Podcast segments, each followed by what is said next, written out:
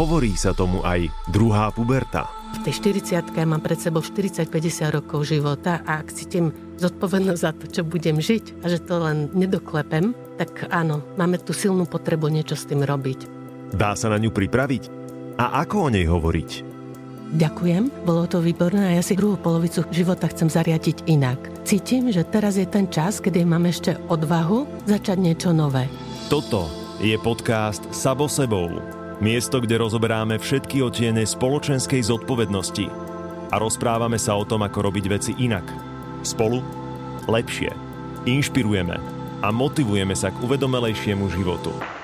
V tejto epizóde s Janou Bernaťákovou, lektorkou pre tému životnej zmeny z Belong Community. O tom, čo je kríza stredného veku prirodzená evolučná vec. Čiže nie je to niečo, čo ja hlavou vymyslím a priťahnem si do života. Život ma na to upozorní, že Jana je čas, je čas sa posunúť. Ja som Mišo Sabo a vy vítajte pri počúvaní. Niekto v tom veku zmení vzťah, rozvedie sa, prípadne si privedie domov niekoho nového, niekto si kúpi napríklad, ja neviem, motorku, niekto začne viacej športovať, niekto začne chodiť ku koučovi, niekto len tak tápa, pozera do plafónu, že čo sa to deje. Sú to všetko tie príznaky krízy stredného veku? Uh-huh. A veľmi veľa takých veľmi charakteristických a typických príznakov ste vymenoval. Dokonca, keď som sa rozprávala s jedným e, mužom, ktorý sa tiež venuje podobným témam, tak mi povedal, že muži majú 3M. A to je tá motorka, Milenka a maratón. Odkiaľ to poznáte? Pozorované zo, zo života. No a aby sme boli férovi, tak uh, som rozmýšľala o tom, že dobre, tak keď muži majú 3M a je to také zjavné, aké 3M majú, lebo sa to tak často spája práve s tým obdobím, kedy potrebujeme ono tu má vlastne spoločné to, že my tam potrebujeme nejaký nový život priniesť do života. Nový vietor. Hej, a hľadáme ho vonku, ale my ho nemáme hľadať vonku, my ho máme hľadať vo vnútri sebe. A, a keďže možno toto je také, že prvé po ruke, tak ideme po tých vonkajších veciach. No ale aby som bola férová, tak aj my ženy máme a my máme 3P. No a jedno z tých P je... Prsia plastiky, prsia a podobné veci, áno, že potrebujem si niekde dodať pocit, že, že je to mm. ešte všetko poriadku tak, ako je, áno. A druhé sú party, že v tom mm-hmm. veku začneme objavovať zase e, kamošky a silu proste tých e, ženských kamarátstiev a, a parties a tak. Čiže niekedy sú to naozaj, že parties a cestovanie, že všimnite si, koľko žien, takých, že ženských partí proste ide spolu cestovať, žúrovať, wellness a podobné veci. Čiže tak znovu objavujeme silu tej ženskej e, skupiny, aj, aj ženské kruhy, to sa veľmi často spája mm-hmm. práve s tým obdobím. A to je náhrada za to, keď sú ženy napríklad na materskej dovolenke, starajú sa o deti, vychovávajú deti, čo je ten čas, kedy muži pokojne lietajú po svete, ale ženy sú doma. Možno, možno, mm-hmm. áno, áno. Že hľadáme tam niečo, my vždy v tom hľadáme niečo, čo nám chýba. Mm-hmm. A, a potom je ešte jedno typické P, ktoré majú ženy a to je prerábka. Necítim sa dobre a tak hľadám, že cez čo to napravím. Mm-hmm. A mhm. veľmi často o, ideme k tým svojim najbližším, k svojmu mužovi a deťom a snažíme sa ich prerobiť, lebo máme pocit, že potom to bude lepšie. Mm-hmm. Alebo začneme prerábať byt, dom, rekonštrukcie. Ja, ja som tiež začala tým, že som vymenila bývanie. A opäť je to riešenie toho, čo je externé namiesto toho, čo je interné. Mm-hmm Mm-hmm. Ono sa o kríze stredného veku hovorí aj ako o druhej puberte. Je to hanlivé, alebo je to adekvátne? Mm, aj, aj. Hanlivé na tom je to, že to tak mm, dehonestujeme toto obdobie, pretože e, tie zmeny, ktoré k nám prichádzajú v tom období zhruba 40 plus minus, nie je na to nejaká príručka alebo učebnica, sú, že my sa posúvame do ďalšej fázy života, do ďalšej fázy, fázy zrelosti. Tak ako sa cez pubertu posúvame z detstva do dospelosti a definujeme tam e, svoju podobu, svoju identitu, hmm. čiže oslobodzujeme sa od toho, čo nás predtým definovalo, to väčšinou to, čo do nás vložili rodičia a, a my sme to prijeli v nejakom veku a práve cez tú pubertu tam prechádzame takým tým búrením, takou tou metamorfózou, premenou, kde v puberte to aj vidíme, že, že sa celý meníme. A zatiaľ, čo táto zmena okolo 40 je rovnako prírodzená a zákonitá fáza, a my sa tam posúvame do skutočnej dospelosti, lebo tá dospelosť medzi 20 a 40 je rána dospelosť. Hmm. A my sa tu posúvame do, do zrelosti, druhej dospelosti a prechádzame podobne silnou a intenzívnou premenou takým tým búrením sa voči tomu, čo nás predtým definovalo, čím sme boli len s tým rozdielom, že to sme si väčšinou vybrali už my sami, mm-hmm. že tam už nie sú rodičia alebo niekto iný. Možno aj preto je to o to ťažšie, že tam sa potrebujeme vyhraniť sami voči sebe, čo sme si do života dovtedy prinášali a ako sme videli sami seba.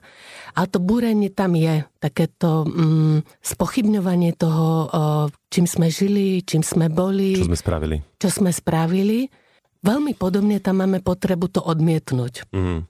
Čítal som v jednom z vašich textov a to mi extrémne utkvelo v pamäti, lebo s tým rezonujem, mm-hmm. že človek dospieva v momente, keď sa vyzvracia zo všetkého, je to hrozné, vyzvracia zo všetkého, čo do neho vložili jeho rodičia. To znamená, že keď príde a prejde tá kríza stredného veku, keď s ňou teda pracujeme aktívne, keď ju neprehliadame, tak sa vlastne vyzvraciame z toho, čo sme robili v tom veku od 20 do 40, povedzme? Uh-huh. A táto veta je požičaná od e, kolegu kamaráta, ktorý keď riešil psychologičkou e, svojho, e, proste výchovu svojho syna v puberte a riešil tie ťažkosti, ktoré s tým má, ona mu hovorí, že to je v poriadku. On to potrebuje zo seba dostať von hmm. a vyhodiť. On, on veľa z toho naspäť príjme. A veľmi podobne sa to deje aj v tom období okolo tej 40 že my tam máme takú tú tendenciu zahodiť, odmietnúť, proste urobiť hrubú čiaru, odísť od toho, čím sme boli, povyhadzovať ako keby z toho batoha, z toho koša. No a potom v nejakej fáze to začneme zase zbierať, respektíve mm, niečo z toho vezmeme naspäť. Mm, možno trošku transformované, trošku prifarbené očistené, tak hovorím, že je vyprané v pervole. je taký slogan, že život sa začína po 30 v podstate ľudia po 30 už väčšinou majú aj kvázi tú prvú časť výchovy dieťaťa alebo deti za sebou, že už deti majú v škole.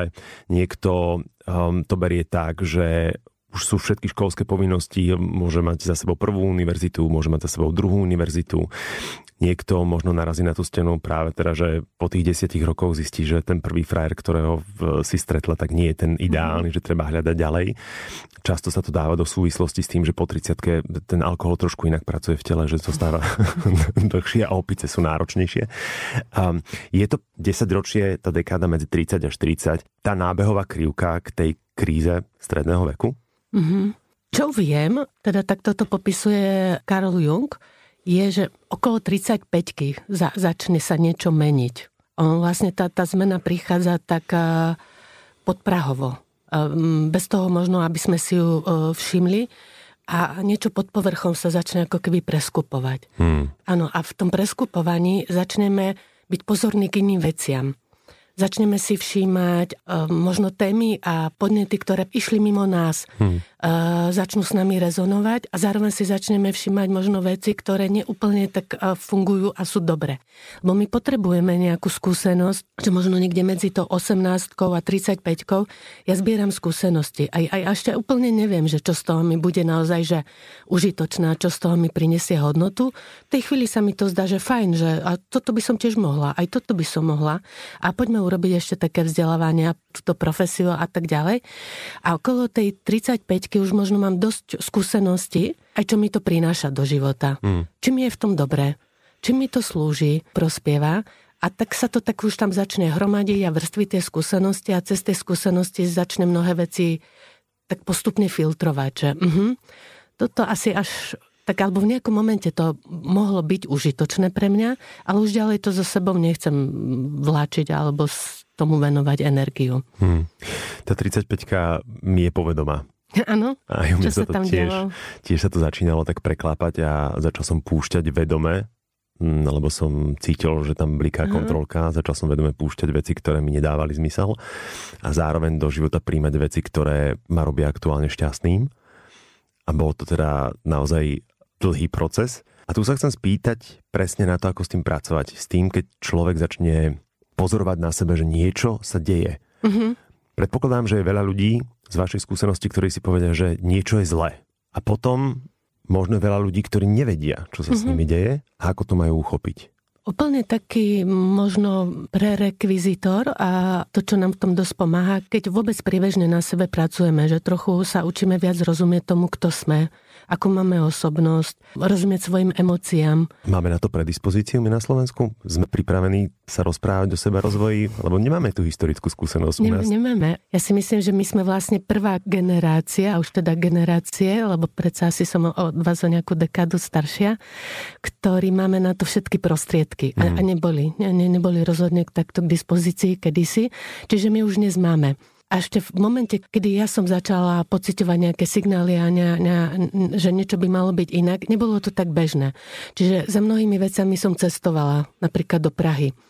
A poznám aj mnohých ľudí vo svojom okolí, ktorí dokonca vycestovali do Londýna, do Ameriky a podobne, že nebolo úplne bežné e, mať taký prístup e, k tým rozvojovým témam a programom, aký je dnes. A dnes toho sú, že mŕte, akože všade to mm. je. Len to má tiež trošku rizika, pretože človek si napozerá niekoľko prednášok a potom sa cíti osvietený v Áno, áno, áno. A celá táto zmena, celá táto zmena som povedala, že sa deje viac vo vnútri a aj tie signály prichádzajú k nás vnútra. Čiže mm. To, čo by sme mali kultivovať, je pozornosť tomu, čo sa v nás ozýva. Taký ten vnútorný hlas, nejaká tá navigácia, ktorú my v sebe máme. Pretože toto, o čom hovoríme, je prirodzená evolučná vec. Čiže nie je to niečo, čo ja hlavou vymyslím a priťahnem si do života, ale život ma na to upozorní, že Jana je čas, je čas sa posunúť. A príde to cez nejaké signály a nejaké momenty, ktoré mi začnú ukazovať, že niečo by malo byť inak. Čiže takéto úplne tá predispozícia k tomu je, že kultivovať tú pozornosť sebe. Hmm. A, a vedieť počúvať sám seba a napríklad, že ja si spomínam, že tá úplne prvý signál, že dnes to už viem vystopovať, že kde sa to začalo, bol, kedy som ešte pracovne kvôli svojim pracovným ambíciám odišla na dva mesiace na Nový e, Zeland. Ja som sa prvýkrát svojej kariére zastavila. Takže mm. naozaj. Mm-hmm. A dopriala som si tam aj ten študentský život a cestovanie a všetko. Ale to, čo bolo najdôležitejšie, že zrazu som sa vyskytla v kultúre, ktorá bola iná a ktorá ma veľ, veľmi ovplyvnila, veľmi oslovila. Ja som tam za dva týždne, za dva mesiace nevidela konflikt, že všetko riešili takým pohodovým spôsobom, ale nie južanským, že je mi to jedno. Bola tam vysoká profesionalita a zároveň taká pohoda, neviem, či to môžem povedať, že neposerem sa zo seba. Mm. Že, že neprikladali takú dôležitosť tomu, kto sú a akí sú. A ja som prišla úplne, že nadšená odtiaľ. Každému som o tom rozprávala, že, že oni to tak vedia tak kombinovať. Je tam aj tá pohoda a je tam aj tá profesionalita, že to je krásne. No, no bývať pri mori, tam sú väčšinou ľudia takto nastavení, prípadne Aha. kde je veľa prírody. A v prípade toho Nového Zelandu mám pocit, že to, že oni sú naozaj že denne ohrození nejakým typom katastrofy, Aha či vulkán, alebo tsunami, alebo zemetrasenie, tak asi tak viac chápu, že ten život je tu a teraz a, a mm. možno nemusí byť ďalej. Proste tá kultúra ma veľmi nadchla a vtedy som nemala ešte šajnu o nejakej transformácie a o nejakej e, zmene. A prišiel tam ten prvý signál, že mm. toto je aké pekné. A toto som nepoznala, že dá sa to aj takto. A vrátila som sa späť e, s tým, že každému som o tom rozprávala a v nejakom momente ma moja vtedajšia šéfka Stoplá hovorí, že Jana, toto mi tu neťahaj. um, to je presne to, čo ste chceli počuť. To, čo som nechcela počuť. A zase uh, iná kolegyňa, ktorá uh, už sa v, tém, v tom čase venovala téme transformácie a veľmi o tom nerozprávala, len si to u mňa všimla a hovorí, že no Janka, ja som zvedavá, koľko tu vydržíš. Ja ti tak dávam rok, dva. Mm. A ja som v tej chvíli nemala šajnu o tom, že chcem niečo meniť, len tam prišiel taký prvý signál, že, že chcem niečo inak. No a takých signálov potom začalo prichádzať viac a viac. Čiže vrátim sa späť k vašej otázke, že to, čo pomáha, je kultivovať pozornosť sebe, čo sa vo mne ozýva a čoho chcem do života viac a možno čoho, čoho menej. Tam tá zmena začína. A ten Druhý následný krok je, že nezlaknúť sa toho a nebáť sa toho a ísť za tým preskúmať to. Ja nepotrebujem hneď odchádzať z práce, ale ísť za tým a preskúmať to, že čo, čo to je, čo, čo mi to hlási. Pretože Život je k nám láskavý. On totiž to najskôr sa tak jemne pripomenie, že, že niečo by malo možno byť inak, niečoho menej, niečoho viac. Najskôr nás tak poklepe po ramene, že hm. halo, tu som a už sa pýtam do pozornosti. A pokiaľ na to nepočúvame, tak prídu možno aj nejaké e, tvrdšie správy, tvrdšie signály, problémy vo vzťahoch, choroby, e, zastavenia, nejak nejaké možno nehody a podobne. No a keď na to fakt nepočúvame, tak eh, tá evolúcia si nájde svoju cestu. Takže my keď na to nepočúvame, tak tam prídu potom aj tvrdé stopky. Ako veľa sa teraz hovorí o vyhorení. Toto je príklad jednej z takej stopky, že, že nás doslova život zastaví. Alebo vyhadzov, alebo zbankrotujeme, alebo sa nám niečo zrúti, čo sme dovtedy stavali. A to nám umožní tak na novo vystavať to, ako to uh, chceme. No a korona. Korona je vlastne takáto evolučná sila, mm, to bola ktorá nás otázka. tak hromadne zastavila a umožnila nám sa v tom lockdowne pozrieť na to, že čo vlastne žijeme a či to chceme žiť ďalej. Ja keď som začal rozprávať so svojimi najbližšími o tom, že chcem po vyše 20 rokoch kvôli vyhoreniu skončiť v rádiu s moderovaním, že chcem sa posunúť ďalej, mm-hmm. že chcem robiť nové veci, tak uh, moji naozaj, že najbližší sa ma pýtali, že a prečo si nič nepovedal, že prečo si nám o tom nehovoril, mm-hmm. prečo si to nekomunikoval, prečo si to nezdielal. A prečo? Lebo som si to chcel vyriešiť sám. Mm-hmm. Mm, a rozumiem, že každý to má inak. Mm-hmm. Ale ja som pracoval v médiách, kde väčšinou nie ste o samote. Mm-hmm. A ja som naozaj potreboval byť sám. Potreboval som byť sám na čerstvom vzduchu, oplakať si to, zapojiť do toho manuálnu prácu. To bolo obdobie, kedy ja som vyčistil chorvátske rameno od odpadkov v prvom lockdowne v Petržalke. Manuálna práca, čerstvý vzduch, veľa slz, soplových bublín. Bolo to iba o mne, že tu ja teraz si robím vnútorný audit a rozhodujem sa o tom, čo idem mm-hmm. robiť so svojím vlastným životom, mm-hmm. ktorý chcem mať pevne v rukách a ja chcem rozhodnúť o tom, čo bude ďalej. Mm-hmm. Nenechám si diktovať tým, že odo mňa sa očakáva, že raz, keď máš toto rozbehnuté, si v tom dobrý, si v tom úspešný, podporujeme ťa, máme ťa radi. Som si povedal, že toto je moment, kedy ja sa rozhodnem vedome, čo idem ďalej robiť. Mm-hmm. Dokážu byť ľudia o samote? Mm, pre nás veľmi ťažké vystúpiť z toho kolotoča. Dopriať si ten čas pre seba na tú reflexiu toho, ako to chcem v živote mať, je veľmi užitočné. A teraz sa už to trochu viac začína rozprávať o tom, že aj nejaký sabatikál, alebo že je to aj taká možnosť, spôsob, akým si dopriať ten čas pre seba, že získať odstup od toho, čo žijem. Totižto my v tom rámuse tom rámuse toho bežného života nepočujeme sami seba a ani tam nemáme čas na takéto reflexie, že veľmi, veľmi pomáha predtým, ako urobíme nejaké rozhodnutie. Ja to odporúčam predtým, ako urobíme nejaké rozhodnutie, si dopriať ten čas pre seba a pre nejakú reflexiu. Ideálne nie tak, že si ho zase zapracem nejakými ďalšími aktivitami, ale že tam môžem byť e, sama so sebou a, a tak trochu viac navnímať, že kto ja som a čo to vlastne žijem a čo by som chcela žiť, taký audit, ako ste to nazval. Nevždy to dokážeme sami, vtedy je dobre mať nejakú podporu. Možno mm, kouča, mentora, možno niekoho, kto má podobnú skúsenosť a si tým prešiel. E, my sme napríklad z toho dôvodu pred dvoma rokmi začali vytvárať našu bilom komunitu a network pre ľudí, ktorí prechádzajú zmenou, aby neboli v tom sami. Mm. Ale v tom zmysle, že toto je cesta samého k sebe. Vlastne táto zmena nás vedie k tomu, že, že objaviť samého seba. Kto naozaj som, keď dám preč tie nánosy, ktoré som si tam dovtedy nabrala. Ten čas sám so sebou je kriticky dôležitý. Bez toho o, tam mnohé otázky ostanú neobjavené. A keď tam nie sú ani tie otázky, tak ani tie odpovede neprídu. Na druhej strane to, čo ja odporúčam, že neostávať v tom sám, vytrapovať sa s tým na tú samotu som sa pýtal vedome, lebo my, ako ste povedali, že žijeme v tom rámuse, mm-hmm. že máme okolo seba stále ľudí, ktorí vám povedia nevyžiadanú radu pochopiteľne. Mm-hmm. A, lebo veď, v dobrom. Áno, lebo veď cudzí život sa najlepšie prežíva, na čo prežíva ten svoj vlastný. A ho lepšie vidíme. Lepšie He. vidíme na tých druhých ako na seba. A zároveň žijeme v dobe, kedy um, nemáme pokoj a, a nedáme si pokoj, lebo všetko zdieľame na sociálnych sieťach. Nemáme mm-hmm. čas žiť svoj reálny, autentický život, pretože žijeme niečo digitálne. Mm-hmm. Čiže moje odporúčanie naozaj je zahodiť ten telefón a venovať, venovať sa sám sebe, mm-hmm. sama sebe, dať si ten čas, dať si ten benefit. Možno si to nastaviť aj tak v rodine, že toto je moment pre mňa, toto je chvíľa pre mňa, toto je hodina, toto sú dve hodiny, toto je mm-hmm. pár dní, víkend, potrebujem zbaliť kufre, ísť na chvíľu preč. Nehnevajte sa na mňa. Mm-hmm. Akceptujte to, prosím. Áno, áno, vy, vypýtať si ten čas pre seba a ja, ja sa veľmi často stretávam a možno je to téma viac žien, to dovolenie najskôr musíme dať sami sebe, aby sme si ten čas dopriali. A tá zmena, o ktorej sa tu dnes rozprávame, tá, to je transformačná zmena a transformácia spočíva v tom, že niečo sa od základu mení. A my ešte nevieme, čo bude na konci, aký bude toho e, výsledok, len nasledujeme ten vnútorný hlas, ktorý nás vedie k niečomu novému a od niečo, čo sme predtým e, žili. Tá cesta alebo tie kľúčové pointy na tej ceste sú popísané a ten prvý bod, o ktorom sme hovorili, sú trhliny. Signály, ktoré mi ukazujú, že toto už prestáva byť funkčné. Mm.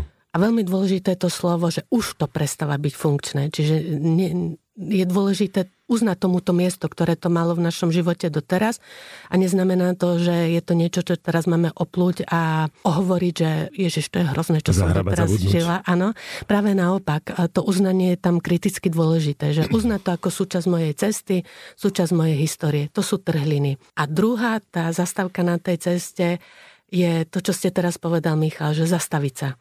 Predtým, ako sa niekam rozbehnem, že už viem, čo nechcem, tak predtým, ako sa niekam rozbehnem, zastaviť sa a dopriať si ten čas pre seba, kde na- naozaj môžem zreflektovať, že čo to žijem, čo z toho chcem naďalej, čo nechcem a čoho by som chcela viac uh, pritiahnuť do života. A opäť tam sa ľudia častokrát veľmi ponáhľajú, že veľmi to chcú urýchliť. No dobre, tak akože dobre, takže toto pušťam, z tohto odchádzam a čo teda namiesto toho dosadím?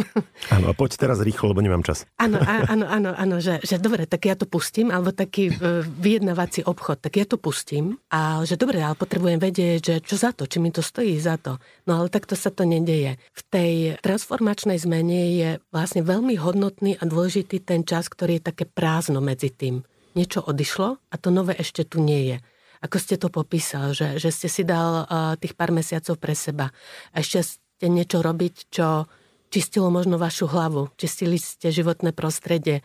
Včera kamarátka, ktorá si teraz dopriala sabatikal, dávala na Facebook triedi šatník, vyhadzuje šatník. Mm-hmm. Čiže máme tam rôzne formy toho triedenia a upratovania a revízie a púšťania. Ja mám známu teraz, ktorá začala chodiť na hrnčiarský kurz, lebo manažérka, korporát, dva roky v lockdowne doma v obývačke a toto je jej cesta, toto sú jej dve hodiny v týždni, ako sa presne venuje sama sebe svojej hlave a zároveň zamestnáva ruky.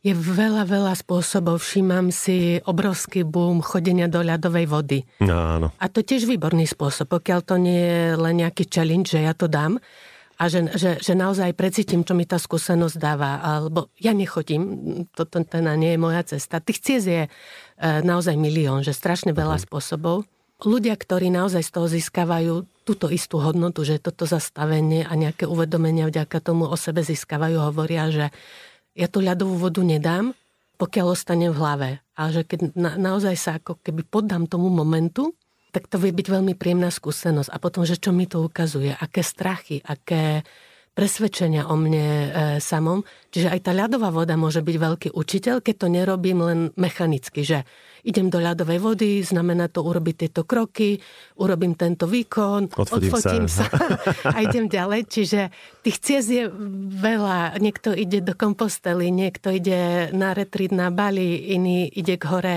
Kailaš. Napríklad to bol moment, ktorý ma tak tiež pozbudil v tej mojej zmene. Tiež som bola ešte v tom korporáte, manažérka, dokonca v talent poole, čiže potenciál, do ktorého sa vkladali nejaké nádeje. A tam sedím na jednom workshope, kde pozvali koučku. Ona vlastne hovoria o svojej transformačnej ceste. A cinkol mi taký moment, kedy ona hovorí, že ako cítila, že tak veľa ako na seba naložila, aj proste toľko balastu so sebou nosí v hlave, v tom, čo sa dovtedy naučila, že potrebovala to niekde zložiť. A ona sa vydala na cestu na horu Kailaš, kde keď vystúpala proste na tú horu Kailaš, tak tam rituálne zložila všetko, čo ju ťaží a čo už nepotrebuje ďalej do života. Čiže vyhodila odpadky. A ja tam sedím v tej office zasadačke, manažerka, potenciál, talent a tak ďalej a tam sedím a zrazu, že cink, to je ono. Ja potrebujem kajlaš. Mm-hmm. A nedávalo to žiadne rácio. A nešla som na horu kajlaš. Ja som to urobila tak, že uh, som odišla z toho, čo som 20 rokov robila a dal som si ročný sabatikal. To bol môj kajlaš. Nechala som za sebou to, čo som tam nazhromaždila, aj tie vedomosti, aj skúsenosti, aj nejaký status a išla som si to tak odznova vytvoriť. A s tým, že zelená plocha a na tej zelenej ploche si tam už dosadím to, čo tam ja mm. chcem naozaj mať. Už s takým tým vedomím a s tou skúsenosťou, že už viem odlíšiť, čo tam chcem mať a čo tam nechcem mať. Ako na to reagovalo vaše okolie? Ja som v tom čase žila sama, čiže som nepotrebovala, respektíve nikto nebol odo mňa závislý. To bolo to jednoduchšie. Oveľa ťažšie je to a mám veľmi rešpekt, veľký rešpekt pre ľudí, ktorí majú rodiny, deti, hypotéky, manžela a manželku a tak ďalej, kde to rozhodnutie ovplyvní aj všetkých ostatných. Čiže to, čo som ja potrebovala v tom momente urobiť, je vykomunikovať to v mojej práci tak, aby to nevyzeralo ako útek a unik, lebo ani to nebol. Mala som uh, stretnutia s koučkou, uh, kde sme si tak postupne upratovali v tom, že čo to ja vlastne hovorím týmto odchodom. A potom som to odkomunikoval už ako výsledok tých našich rozprávaní a tej, tej mojej práce so sebou bolo, že som povedala, že ďakujem, bolo to výborné a ja si druhú polovicu života chcem zariadiť inak. Cítim, že teraz je ten čas, kedy mám ešte odvahu začať niečo nové. A tým, že táto komunikácia bola výsledok asi ročného upratovania v sebe, mm.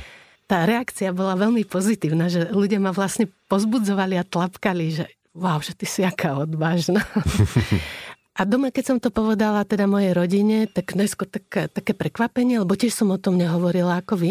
Keď som už oznámila ten výsledok, tak najskôr také prekvapenie a potom moja sestra hovorí, že a, vidím, že si šťastná. Tak dobre. Ja, ja počúvam reakcie, že bože, ako ti opäť sviete oči. A to mm-hmm. opäť je tam také kľúčové. Mm-hmm to okolie na to reaguje a pochopím možno až v tom ďalšom kroku, keď sa tá transformácia udeja, alebo ten odvážny krok, možno aj do neznáma, mm-hmm. sa udeje a vtedy to zasvieti a vtedy to dáva zmysel.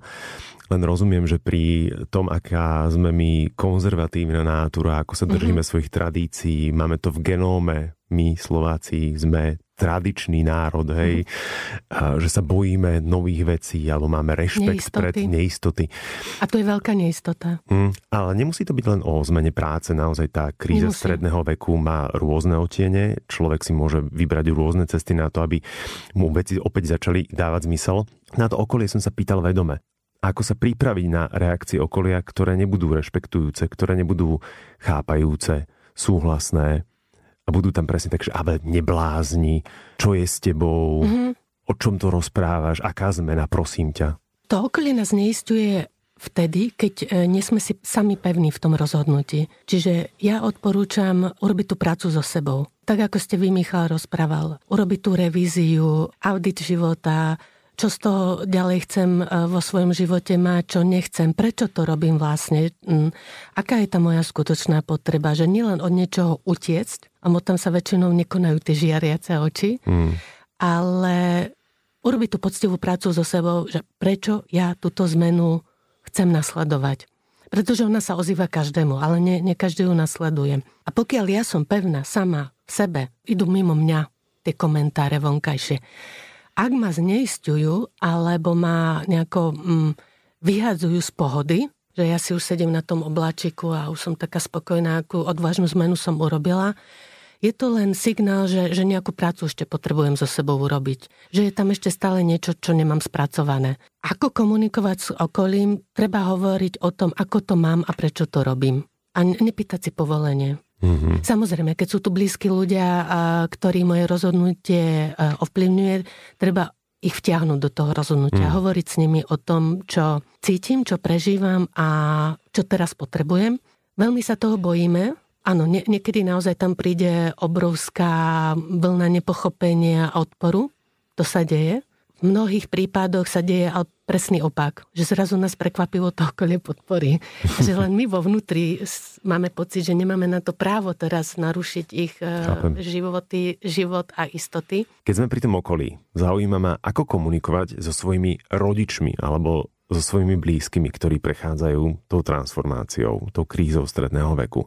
Keď som dieťa a zbadám, že môj ocko si začína trošku vlietavať, alebo že mm-hmm. mama vystrkuje rožky, lebo opäť je to veľmi citlivé, ako sa k tomu postaviť mm-hmm. a mhm. ako to komunikovať, ako to adresovať. Deti reagujú na to, či rodičia sú pevní. A pokiaľ tam cítia strach, tak budú na to reagovať svojim strachom. Ak tam cítia, že ja sama som pohode s tým, že áno, je tu nejaké niečo a idem to niečo preskúmať, tak aj tie deti to príjmu. No a v partnerstve je to možno o niečo ťažšie. Záleží na tom, že ako sme dovtedy komunikovali v tom vzťahu. Či tá zmena je taká pozvolná a už sme o tom hovorili, alebo sme si tak priebežne dopri- dopriavali nejaké menšie zmeny a išli s nimi, alebo či sme e, to tak proste nechali vyhniť a zrazu tresky, plesky a ideme robiť radikálne veci. No v každom prípade platí, že či s rodičmi, s deťmi alebo so svojím partnerom hovoriť z tej pozície ja. Ja, ja potrebujem niečo inak. Ja cítim, že teraz um, sa tu dejú so mnou nejaké veci a chcem urobiť také také kroky k tomu. Aby tí ľudia rozumeli tomu, čo sa s nami deje. Lebo oni to vidia, aj keď o tom nehovoríme. No a v momente, keď ja vidím, že niečo sa deje s mojim blízkym a nerozumiem tomu, náš mozog je nastavený tak, že prvé, čo spustí, sú nejaké katastrofizujúce scenáre, mm-hmm. domnienky, predpoklady. A zvyčajne, keď toto nastúpi, domnienky, predpoklady, my si tam nedosadíme dobré verzie, my si tam dosadíme tie horšie verzie a celé to ešte v našej hlave zhoršíme. Takže hovoriť.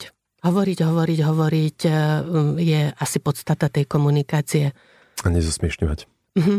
Lebo to destabilizuje. A pokiaľ ma aj druhý zosmiešňujú, tak eh, ich poprosiť, že ja to takto mám, hmm. len to rešpektujte. Nepotrebujete tomu rozumieť. Dokonca ja v tejto chvíli tomu nerozumiem, tak nechcete tomu rozumieť ani vy. A tých ľudí to upokojí. Pokiaľ len robíme nejaké kroky alebo niečo sa s nami deje, oni to vidia, cítia, však sú to ľudia, ktorí s nami e, žijú a sú si, s nami blízky, No tak tam nastupuje to, čo som hovorila. Domnienky a tie domnienky nikdy nie sú o, pozitívne. Hmm. Či tam dosadíme horšie verzie. Z vašej praxe, ako dlho trvá to obdobie? Tá otázka vždy prichádza. a takže dobre, rozhodla som sa a tak rok, dva to vydržím. Mm, z mojej praxe aj teda to, čo hovorí e, teória alebo koncepty, ktoré sa tým zaoberajú, toto je cesta. Hmm. A tá cesta trvá. Nemôžem povedať, že to má nejaký presný určený úsek, treba sa pripraviť na to, že je to cesta. A tá cesta môže mať 7-8 rokov. Hmm. Zároveň ale mám silnú potrebu povedať niečo, že na tej ceste sa deje veľmi veľa nového. My vlastne tým, že sa otvoríme novému, sa otvárame životu a tam prichádza nový život. To, čo ste Michal povedal, že žiaria vám oči, že vám ľudia hovoria, že, že, že vnímajú a cítia zmenu na vás. Čiže to nie je len o tom, že idem do niečoho ťažkého, neznámeho, tam sa deje veľa nového objavovania, zažívame seba v nových situáciách, vracia sa nám tak ako keby, že život dožil do krvi, takže tá cesta prináša mnoho radosného. Hmm. Varoval by som presne pred tou ohraničenosťou času, že potrebujem, ja neviem, rok na to, aby som sa dal dohromady. Deadline. lebo to je presne ten moment, ktorý nás opäť obmedzuje a ukotvuje v niečom, čo nám nedáva potom tie krídla, nedáva nám ten rozlet. Ako môžem vedieť, že čo bude o rok, keď som na začiatku cesty uh-huh. a cesta je cieľ? To, o čom sa tu dnes rozprávame, je zmena transformačná. A podstata transformácie je v tom, že niečo končí, proste odchádza a ja neviem, čo príde na miesto toho. V súvislosti s transformáciou sa, sa často používa metafora husenice, kukly a motýla. Hmm vo svojej podstate je to naozaj aj toto, o čom sa dnes rozprávame, veľmi podobné. Že tá husenica žije nejaký ten svoj život ako husenica a tam sa krmi. Krmi a naberá. A v nejakom momente tá evolúcia ju zastaví, začína tam nejaká premena, nejaká metamorfóza. A tá husenica, keďže rešpektuje prirodzenosť života, sa nebráni tomu, aby sa stala s nej e, kukla, my sa tomu bránime, lebo máme to ego a máme svoje predstavy o tom, ako to má prebiehať. Tá husenica sa zakukli, čiže to je to obdobie, kedy niečo pustí, nejakú svoju podobu, príjme nejakú dočasnú podobu a v tej kukle ale nevie, že nebude motýl, mm. alebo či vôbec nebude motýl, či to vôbec prežije to kuklenie. A to možno tá správa pre nás, tak to sa to deje aj v tej našej transformácii, je, že tá kukla má v sebe všetky živiny že ona z tej husenice si vezme to hodnotné a to je v tej kukle. A to je vlastne to, čo v tej kukle podporí tú premenu metamorfózu, že tam začne sa vyvíjať nejaký nový tvor, motýl, alebo možno váška, alebo niečo iné. A v tej kukle tak postupne roztvára krídla. Keby som ja urobila nejaký zásah zvonku, že roztvorím tú kuklu, to skončí. Mhm. Zomrie. Tam, mhm. tam vlastne je koniec toho celého príbehu. Takže aby to nebol koniec príbehu, ten nový tvor, ktorý tam e, vzniká, tak postupne roztvára krídla a rozťahuje tú škrupulu, to, v čom je zakuklená, cez to získava silu do tých krídel. A v nejakom momente sa rozletím. A presne takto sa to deje aj v tomto prípade, že my tam potrebujeme rešpektovať tú zákonitosť, zbierať tam tie nové skúsenosti a podnety, otvárať sa novým veciam otvárať sa novým ľuďom, novým e, zážitkom, pracovať so sebou a tak, že zbierame to nové a to nové tak zbierame postupne, až v nejakom momente to dozrie a my tie krídla roztvoríme v nejakej novej verzii seba. Hmm. Čiže tá transformácia je ťažká aj práve v tom, že my nevieme, čo bude na konci. A nikto nám to nezaručí. A nikto nám nepovede, že dobre, na konci bude z teba motil. Janka, prečo je práve toto teraz téma v tomto období? Prečo to tak rezonuje?